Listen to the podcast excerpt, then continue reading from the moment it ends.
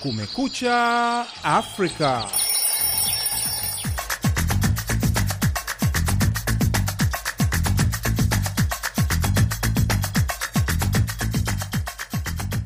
Hii ni idhaa ya Kiswahili ya Sauti ya Amerika, VOA, ikitangaza kutoka Washington DC.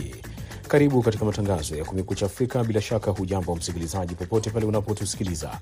Jina langu ni Idi Ligongo na mimi ninaitwa Patrick Nduimana. Tunakukaribisha katika matangazo yetu ya leo Alhamisi, tarehe 12 Januari mwaka 2023.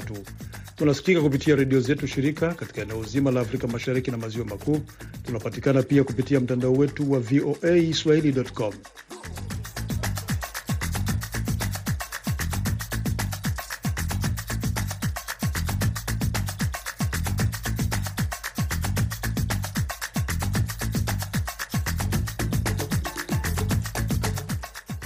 Jeshi la ulinzi la Afrika Kusini limetoa taarifa likisema litafanya uchunguzi juu ya askari wake aliyeonekana katika video inayosambaa kwa kasi kwenye mitandao ya kijamii akiwa pamoja na maaskari wengine wakitupa mwili wa mtu aliyekufa nchini Msumbiji. Katika taarifa nyingine, jeshi la Ethiopia linasema kuwa vikosi vya Tigrei vimeanza kukabidhi silaha nzito kama sehemu ya makubaliano ya amani ya kumaliza vita vya wenyewe kwa wenyewe vilivyodumu kwa miaka miwili. Lakini kabla ya kupata ripoti hizi na nyingine kutoka kwa waandishi wetu, unasomewa kwanza na habari za dunia na Patrick Nduwimana.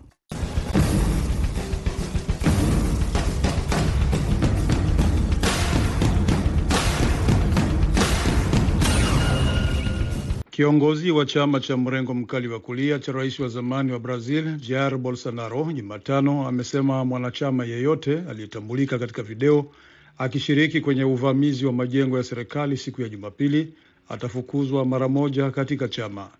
Valdemar Costa Neto, mwenyekiti wa chama cha mrengo mkali wa kulia Liberal Party, amesema chama chake, chama kikubwa katika bunge la Brazil, kililaani uvamizi wa Jumapili ambapo wafuasi wa Bolsonaro waliharibu majengo ya mahakama ya juu, bunge na ikulu.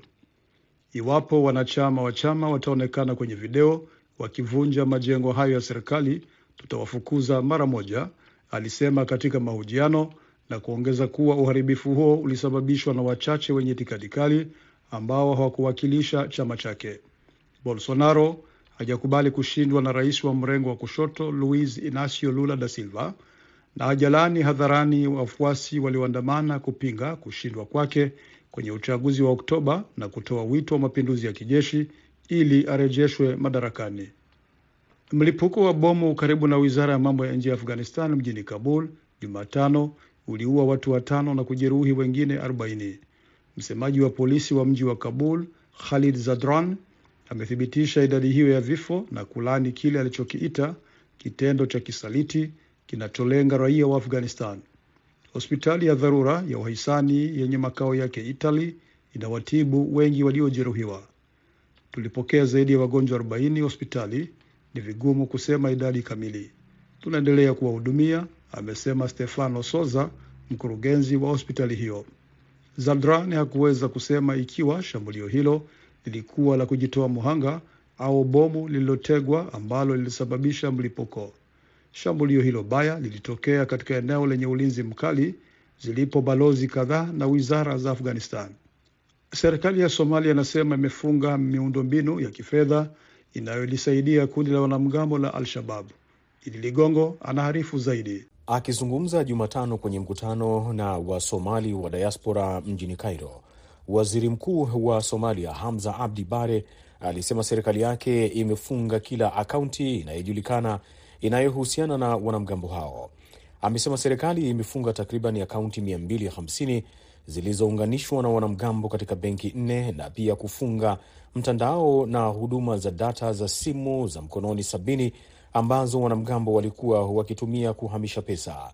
Hii ulikuwa ni ushindi mkubwa na uliwezekana tu kwa sababu ya vidokezo vya raia wa Somalia, na tuko katika mchakato wa kuchunguza kiasi cha pesa zilizohifadhiwa kwenye akaunti zilizofungwa, alisema waziri mkuu.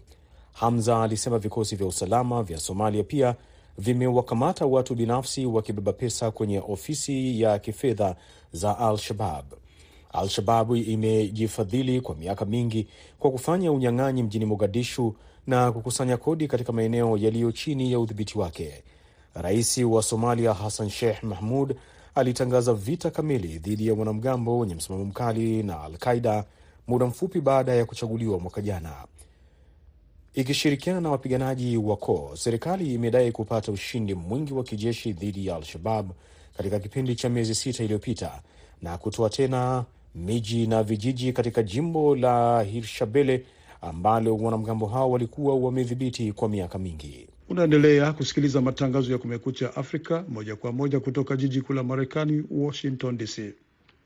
Waziri wa mambo ya nje wa China Qin Gang Jumatano amesema Afrika lazima iwe na sauti kubwa katika Baraza la Usalama la Umoja Mataifa na taasisi nyingine za kimataifa, ombi la muda mrefu la viongozi wa bara hilo. Qin ametoa wito huo katika taarifa iliyotolewa wakati alipokutana na mwenyekiti wa tume ya Umoja wa Afrika ambaye alieleza kusikitishwa na kile alichosema ni kutengwa kwa Afrika katika utawala wa kimataifa. Tunapaswa kuongeza uwakilishi na sauti za nchi maskini hasa za Afrika katika Baraza la Usalama la Umoja Mataifa na mashirika mengine ya kimataifa, Kin alisema wakati wa uzinduzi wa makao makuu ya kituo cha Afrika cha kudhibiti na kuzuia magonjwa mjini Addis Ababa kilichofadhiliwa na China. Mwenyekiti wa tume ya Umoja wa Afrika Musa Mahamat Faki amesema siyo haki kuliona bara la Afrika halina kiti cha kudumu katika Baraza Kuu la Dunia. Kwa miongo kadhaa sasa tumekuwa tukipambana kwa ajili ya mageuzi ya mfumo wa kimataifa kwa ujumla na hasa kwa niaba ya Baraza la Usalama la Umoja Mataifa, alisema. Upinzani nchini Benin umerejea bungeni baada ya kutokuwepo kwa miaka minne ukishinda viti 28 katika uchaguzi ambapo washirika wa rais Patrice Talon walipata viti vingi kulingana na matokeo ya awali yaliyotangazwa Jumatano. Uchaguzi wa Jumapili ulikuwa mtihani kwa taifa hilo la Afrika Magharibi ambapo Talon alikuza maendeleo, lakini wakosoaji wanasema programu yake ilidhoofisha demokrasia ya Benin ya vyama vingi iliyowahi kunawiri. Chama kikuu cha upinzani cha Wademokrat kilishinda viti 28 huku muungano wa Republican BR na vyama shirika vya Talon, Progressive Union for Renewal UPR kwa pamoja vikipata viti 81. Tume ya uchaguzi Sena imesema matokeo ya mwisho ya bunge hilo lenye viti 109 yanatarajiwa kutangazwa Ijumaa baada ya uchaguzi uliofanyika kwa amani na kwa kufuata kanuni, kulingana na waangalizi wa uchaguzi kutoka Jumuiya ya Uchumi ya Nchi za Afrika Magharibi ECOWAS.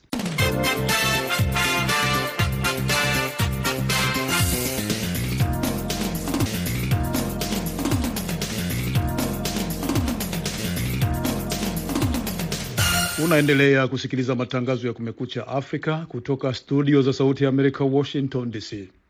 Jeshi la Ethiopia linasema kuwa vikosi vya Tigrei vimeanza kukabidhi silaha nzito kama sehemu ya makubaliano ya amani ya kumaliza vita vya wenyewe kwa wenyewe vilivyodumu kwa miaka miwili. Maya Masikir anaripoti kutoka Addis Ababa. Idi Ligongo anaisoma ripoti kamili. Jeshi la ulinzi la serikali kuu ya Ethiopia katika taarifa Jumatano lilithibitisha kuwa vikosi vya Tigrei vimeanza kukabidhi silaha nzito, ikiwa ni maendeleo ya hivi karibuni kulingana na makubaliano ya amani ya Novemba. Taarifa hiyo ilisema raundi ya kwanza ya silaha zilisafirishwa siku ya Jumanne katika kambi ya Agula, kilomita 36 kutoka mji mkuu wa Tigrei, Mekele. Kamanda wa jeshi la Ethiopia Luteni Kanali Aleme Tadele alisema kuwa uhamishaji wa silaha ni pamoja na vifaru, roketi na makombora. Taarifa hiyo ilisema waangalizi kutoka Umoja wa Afrika na wanajeshi wa nchi mbalimbali walikuwepo ili kuthibitisha uhamisho huo kutoka kwa Tigray People's Liberation Army. Uthibitisho huo ulikuja baada ya msemaji wa TPLF Getachew Reda mapema Jumatano kuandika habari za makabidhiano hayo katika mtandao wa Twitter. Alisema wana matumaini na wanatarajia hii itasaidia katika kuharakisha utekelezaji kamili wa makubaliano. Makubaliano ya amani yalisimamiwa na AU na kusainiwa nchini Afrika Kusini yalishuhudia pande hizi mbili zikikubaliana kuwa TPLF itasalimisha silaha ili kurejeshwa misaada na huduma kwa Tigrei na kuondoka kwa majeshi ya kigeni. Makubaliano hayo yalikuja baada ya miaka miwili ya vita vibaya ambavyo vilivyosababisha Tigrei kutengwa na ulimwengu kote, maelfu ya watu waliuawa na mamilioni walikoseshwa makazi. Pande hizo mbili zimekutana mara chache katika mji mkuu wa Kenya, Nairobi, kujadili utekelezaji wa makubaliano hayo. Tangu Desemba, Ethiopia imeruhusu misaada ya kibinadamu kuingia Tigrei na kurejesha umeme, maji, huduma za kibenki na mawasiliano katika mkoa huo. Walioshuhudia wanasema mwishoni mwa mwezi Desemba, wanajeshi wa Eritrea waliopigana upande wa majeshi ya shirikisho waliondoka katika miji miwili ya Tigrei. Hata hivyo, TPLF inawatuhumu wanajeshi wa Eritrea kufanya ukatili wakati wa mzozo huo na inasema bado wanafanya shughuli zao katika baadhi ya maeneo ya Tigrei. Makundi ya kutetea haki za binadamu yanasema pande zote katika mzozo huo zina hatia ya ubakaji, mateso na mauaji holela ambayo yanaweza kuwa uhalifu wa kivita na kutaja ushahidi wa mauaji ya kikabila dhidi ya watu wa Tigrei.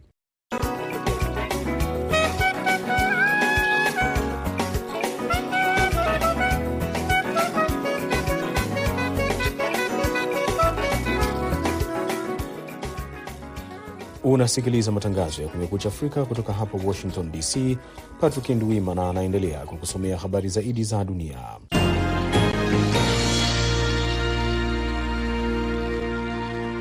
Tukiendelea na habari zaidi za dunia, mamlaka za Moroko na Uhispania zilivunja mtandao wa wanamgambo wa Kiislamu wenye uhusiano na kundi la Islamic State na kuwakamata wanachama watatu wa mtandao huo, idara za usalama za Moroko zimesema Jumatano.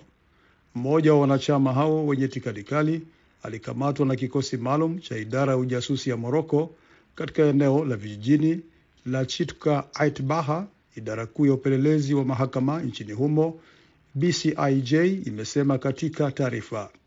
Wanachama wengine wawili wa mtandao huo walikamatwa na maafisa wa Uhispania huko Almeria, kusini mashariki mwa nchi hiyo, BCIJ imesema. Chanzo cha polisi wa Uhispania kimethibitisha taarifa hiyo ya Moroko kwa AFP bila kutoa maelezo zaidi.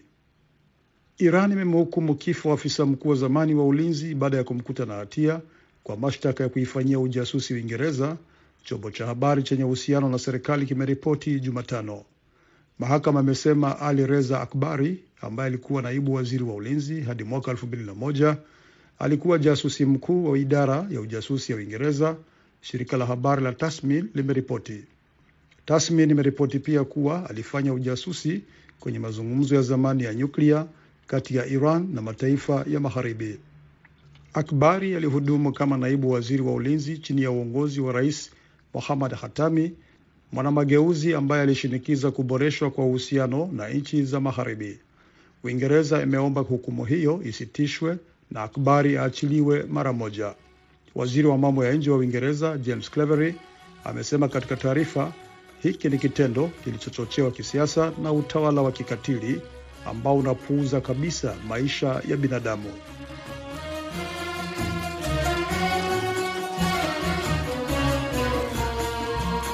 Jeshi la ulinzi nchini Afrika Kusini SANDF lilitoa taarifa likisema litafanya uchunguzi juu ya askari wake aliyeonekana katika video inayosambaa kwa kasi kwenye mitandao ya kijamii akiwa pamoja na maaskari wengine wakitupa mwili wa mtu aliyekufa nchini Msumbiji. Katika taarifa iliyotolewa na vyombo vya habari, SANDF haiungi mkono kwa vyovyote vile vitendo vinavyoonekana kwenye video hiyo, na wale ambao watapatikana na hatia sharti watafikishwa mahakamani, ilisema. Mengi zaidi na mwandishi wetu Bryson Bichwa aliyeko Pretoria.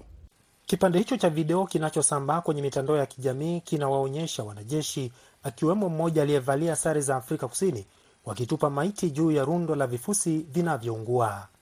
Maelezo ya tukio hilo hayakufahamika mara moja, lakini jeshi la ulinzi la kitaifa la Afrika Kusini SANDF limesema inaaminika kuwa tukio hilo lilifanyika mwezi Novemba mwaka jana nchini Msumbiji. Mtafiti katika taasisi ya kitaifa ya usalama hapa Afrika Kusini, Bojis Hamire amesema kitendo cha maaskari hao ni cha utovu wa nidhamu. Uh, kwanza kabisa ni utovu wa nidhamu kwa askari, na pili, ninaogopa kwamba hii itaathiri zoezi zima la kulinda amani nchini Msumbiji, kwa sababu kama tunavyojua misheni hii inafadhiliwa kwa sehemu kubwa na jumuiya ya Ulaya. Chama cha upinzani nchini Afrika Kusini cha Democratic Alliance TA katika ripoti yake kimeeleza tukio hilo kama la aibu kwa taifa na kinaitaka serikali ianzishe uchunguzi wake ili kufafanua miongoni mwa mambo mengine ikiwa mwili ulioonekana kwenye video ni wa raia au mpiganaji wa kijihadi. Lakini je, nani wa kulaumiwa? Huyu hapa tena ni ndugu Bojis Hamire, mtafiti katika taasisi ya kitaifa inayohusika na usalama. I think several uh, member state of SADC, uh, Nadhani nchi kadhaa wanachama wa sadeki zinazoshiriki ujumbe huu wa SAMIM watawajibika kwa vitendo vya maaskari wao. but the, the deploying country Kikosi cha kikanda kinachopigana na wanajihadi nchini Msumbiji kimeanzisha uchunguzi wake kuhusu video hiyo inayodaiwa kuwaonyesha baadhi ya wanajeshi wake wakitesa maiti, lakini wachambuzi wa mambo hapa Afrika Kusini wanadai kuwa uchunguzi pekee hautoshi, kama anavyofafanua Kalumwaga Gideon akiwa Pretoria. huo uchunguzi peke yake unakuwa kwamba unaonekana kama vile hautoshelezi. Kwa nini hao wanajeshi walikuwa wanafanya kitu kama hicho? Labda ni katika ile mipango ya kusabotage mission. Uwezi ukawa unachukua picha au kuna, unachukua picha au kuchukua kupigia simu ndugu wale marehemu. Vitu vyo, vyote vinakuwa viko nini vya siri. Wanajeshi wa Afrika Kusini walitumwa kaskazini mwa nchi hiyo chini ya mwamvuli wa jumuiya ya kikanda ya SADC mwaka 2021 ili kulisaidia jeshi la Msumbiji katika mapambano dhidi ya wanamgambo wa Kiislamu. Zaidi ya watu 1500 wameuawa na karibu milioni moja wamelazimika kukimbia makazi yao tangu wapiganaji wenye mafungamano na Islamic State waanzishe uasi katika jimbo lenye utajiri wa gesi la Cabo Delgado nchini Msumbiji mwaka 2017. Bryce Odebichwa, Sauti ya Amerika, Pretoria, Afrika Kusini.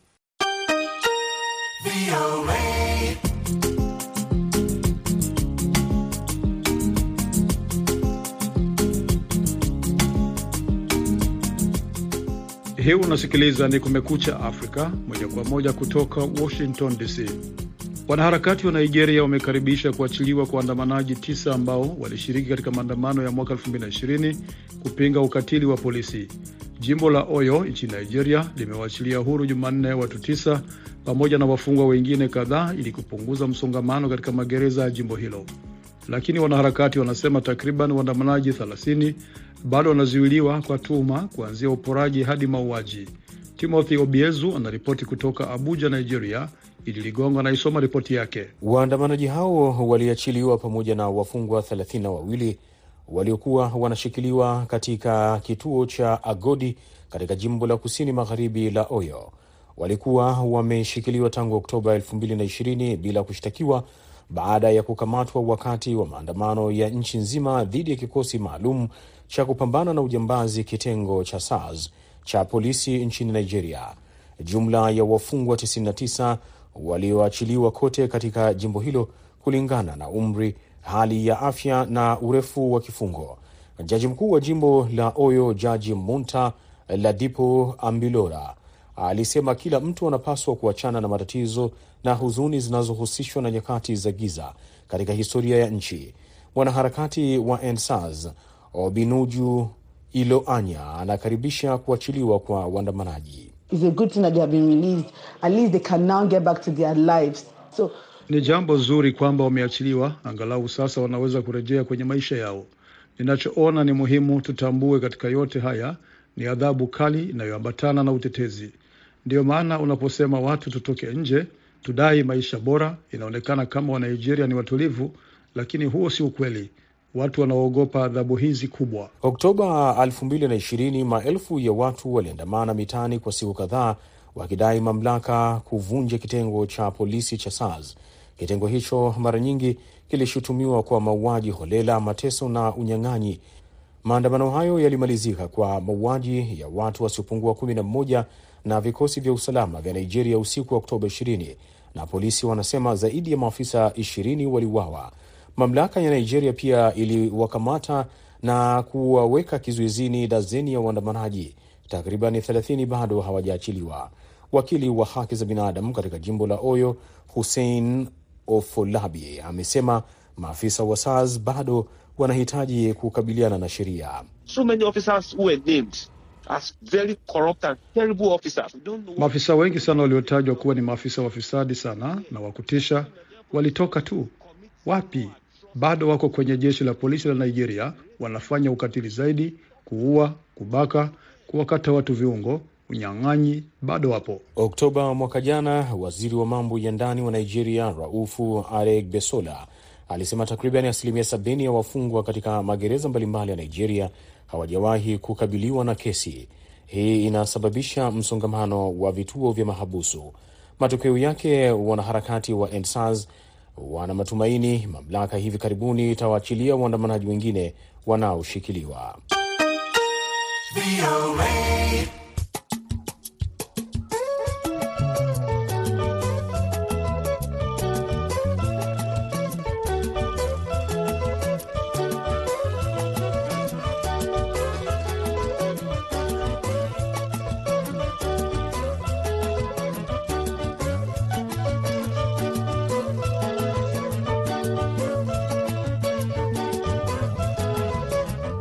Unasikiliza matangazo ya Kumekucha Afrika kutoka idhaa ya Kiswahili ya Sauti ya Amerika. Matangazo haya yanasikika kupitia redio shirika kote eneo zima la Afrika Mashariki na Maziwa Makuu, pamoja na mtandao wetu wa www voa swahili.com. Na hapa basi, pata burudani ya muziki.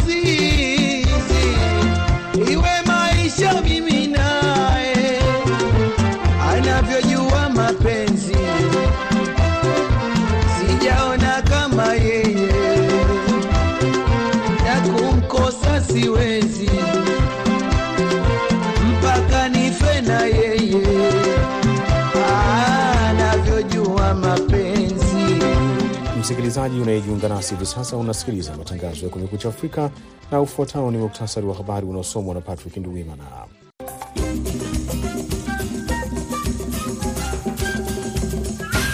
Kiongozi wa chama cha mrengo mkali wa kulia cha rais wa zamani wa Brazil Jair Bolsonaro Jumatano amesema mwanachama yeyote aliyetambulika katika video akishiriki kwenye uvamizi wa majengo ya serikali siku ya Jumapili atafukuzwa mara moja katika chama. Mlipuko wa bomu karibu na wizara ya mambo ya nje ya Afghanistan mjini Kabul Jumatano uliua watu watano na kujeruhi wengine 40. Serikali ya Somalia inasema imefunga miundombinu ya kifedha inayolisaidia kundi la wanamgambo la Al-Shabab. Waziri wa mambo ya nje wa China Qin Gang Jumatano amesema Afrika lazima iwe na sauti kubwa katika Baraza la Usalama la Umoja Mataifa na taasisi nyingine za kimataifa, ombi la muda mrefu la viongozi wa bara hilo. Upinzani nchini Benin umerejea bungeni baada ya kutokuwepo kwa miaka minne, ukishinda viti 28 katika uchaguzi ambapo washirika wa rais Patrice Talon walipata viti vingi kulingana na matokeo ya awali yaliyotangazwa Jumatano. Mamlaka za Moroko na Uhispania zilivunja mtandao wa wanamgambo wa Kiislamu wenye uhusiano na kundi la Islamic State na kuwakamata wanachama watatu wa mtandao huo, idara za usalama za Moroko zimesema Jumatano. Iran imemhukumu kifo afisa mkuu wa zamani wa ulinzi baada ya kumkuta na hatia kwa mashtaka ya kuifanyia ujasusi Uingereza, chombo cha habari chenye uhusiano na serikali kimeripoti Jumatano. Na hapa ndo tunakamilisha matangazo ya Kumekucha Afrika kutoka idhaa ya Kiswahili ya Sauti Amerika. Kwa niaba ya wote waliofanikisha matangazo haya, msimamizi ni Khadija Riami, mwongozaji ni Jumbe Hamza. Nimeshirikiana na mwenzangu Patrick Nduwimana. Naitwa Idi Ligongo, ninakutakia amani na upendo popote pale unapotusikiliza.